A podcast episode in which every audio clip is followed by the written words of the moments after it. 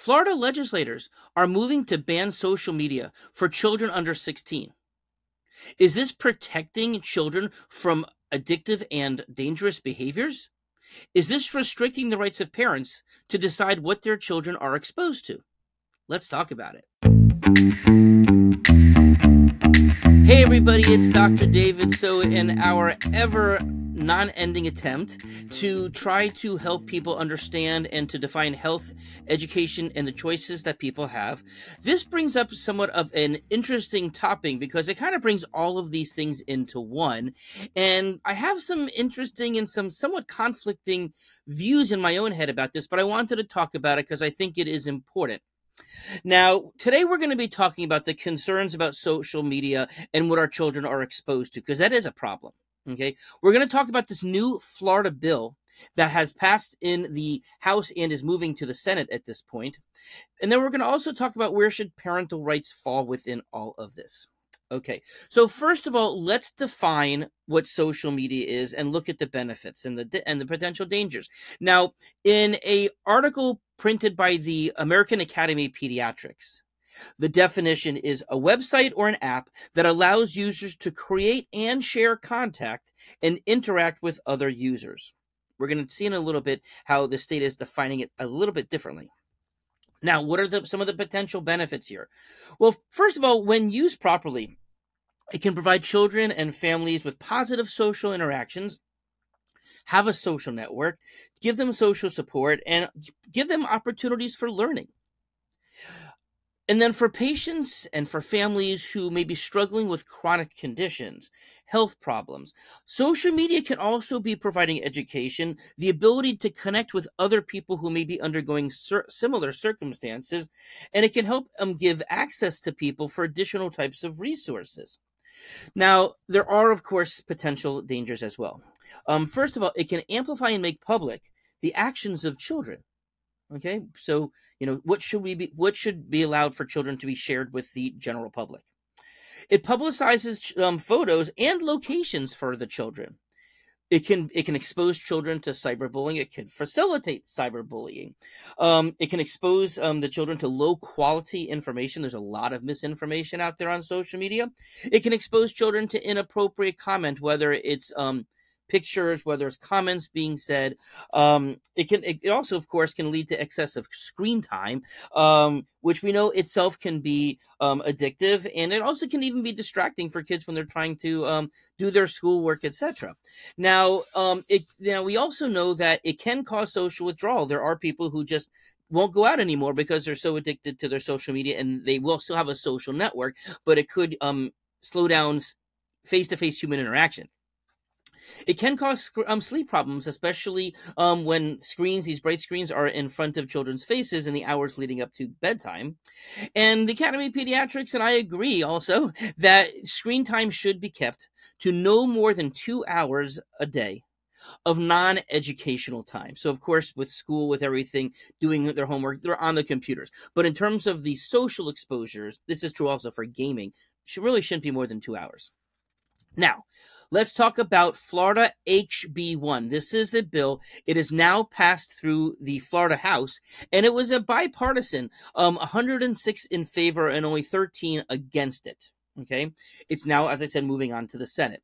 Now, this doesn't actually ban all forms of social media, and in part because, as I said, the definition that they're using is slightly different. However, it doesn't mention specific apps at this point that are accessible um, that would be allowable and which were not. Okay. Now the focus, as I said, it's specifically on children under the age of 16. Um, and it's it's it, their goal, according to the legislators, is to try to restrict um, addictive behaviors as well as dangerous situations.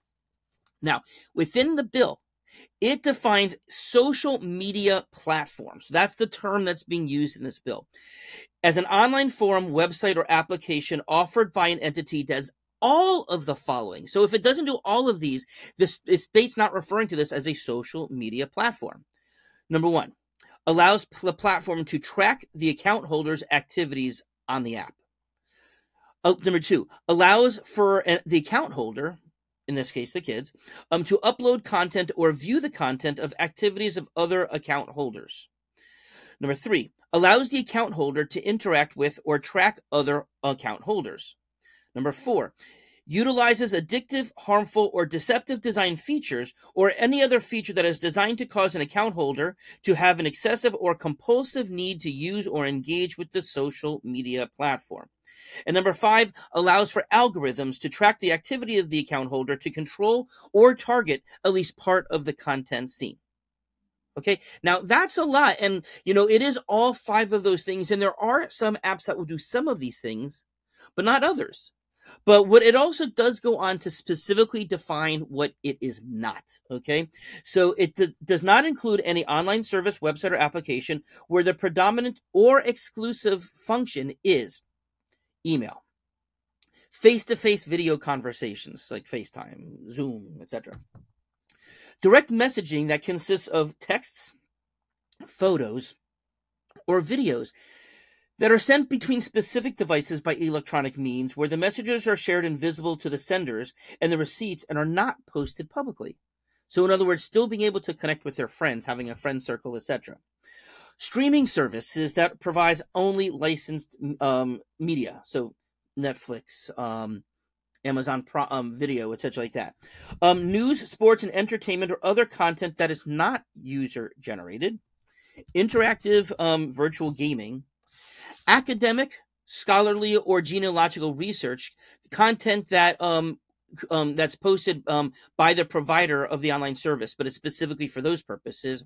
But it, uh, but um, but if it allows for the chatting, commenting, or interacting with other users if directly related to the um, to the provider content. So if the provider um, publish um, post something, people can um, reply and comment back and forth as long as it's specific to that content. Now, the, re- the repercussions, according to the Florida bill in its current state, is that it doesn't punish, uh, punish the parents. It punishes the app provider. Okay. So that's a lot of very interesting things. And, you know, when you hear on the news, when you hear they're trying to ban all social media for kids, that's not exactly what is doing maybe from the um you know in terms of how they're how they're defining what a social media platform is Okay, so now let's talk about parental rights. We've talked time and time again on this channel about parental rights, that I am one who, in general, defers to parental rights when it comes to all things, whether it comes to vaccines, whether it comes to how one educates their child, it, how they feed their child. It obviously should be up to the parent. And of course, we hope that parents are making wise decisions. But of course, what's wise for one family may not be wise for another. Now, but there are a couple of things that I thought of. You know, we don't have full rights as parents. We, you know, car seats, seatbelt laws, those are laws. We can't just choose not to because we don't want to, or we think, you know, to put our kid in a car seat or with seatbelts. We can't just expose children to porn. Okay. We can't, uh, we, children are not allowed to get tattoos unless they're over 16. Um, of course, and marriage. Marriage is, is only allowed in the 16 to 8 years old with parental consent. And they, if your 15 year old child wants to get married, even if you are okay with it, they can't. Um, and of course, it's illegal to give parents alcohol. It's illegal to give their kids tobacco um, or to drive without a, license, uh, a, a learner's permit. So, you know, obviously, there's much precedence within the law, both federally as well as at the state level, that parent, parents don't get full rights over everything that happens with their children. Okay, so my general take on this. In general, I am in favor of of uh, not allowing children to be exposed to addictive and to dangerous situations. I am concerned, however, about the nebulousness of what this is and who is making the decisions as to whether something is okay. I'll give an example of this. Um, one of the platforms that my 15 um, year old daughter uses is Snapchat. Now, my understanding is that this is not shared with the public, that this is only shared within their um, friend group. So, by this definition, it wouldn't fall under that category. And of course, as I said, kids can text with each other, kids can FaceTime with each other. So the biggest thing when I first heard about this was my was I was actually kind of mortified because I remember, and I'm sure we all do if you had a child, especially during the pandemic, during lockdown, this was often the only way that our kids were able to socialize. They were able to see and communicate with their friends. Very important, especially for adolescents, to be able to do that. But as I said, it does seem as if there will be platforms available to continue to do that as long as it's not being shared with the public, being posted in the public, and there's not algorithms that are directing all of that. But you know, I, I, I still see lots of different points here. So I'd be interested. Please share your comments right down below. Tell me what you think about this. Do you think that this is a good idea? Do you think it, sh- it, it should be uh, improved? I know that some states are doing this, but with uh, that with allowing that kids are still allowed to sign up for it with parental um, permission only. So yeah, it's kind of an interesting topic, but I'd love to hear what you have to say about this. So let me know. Have a nice day.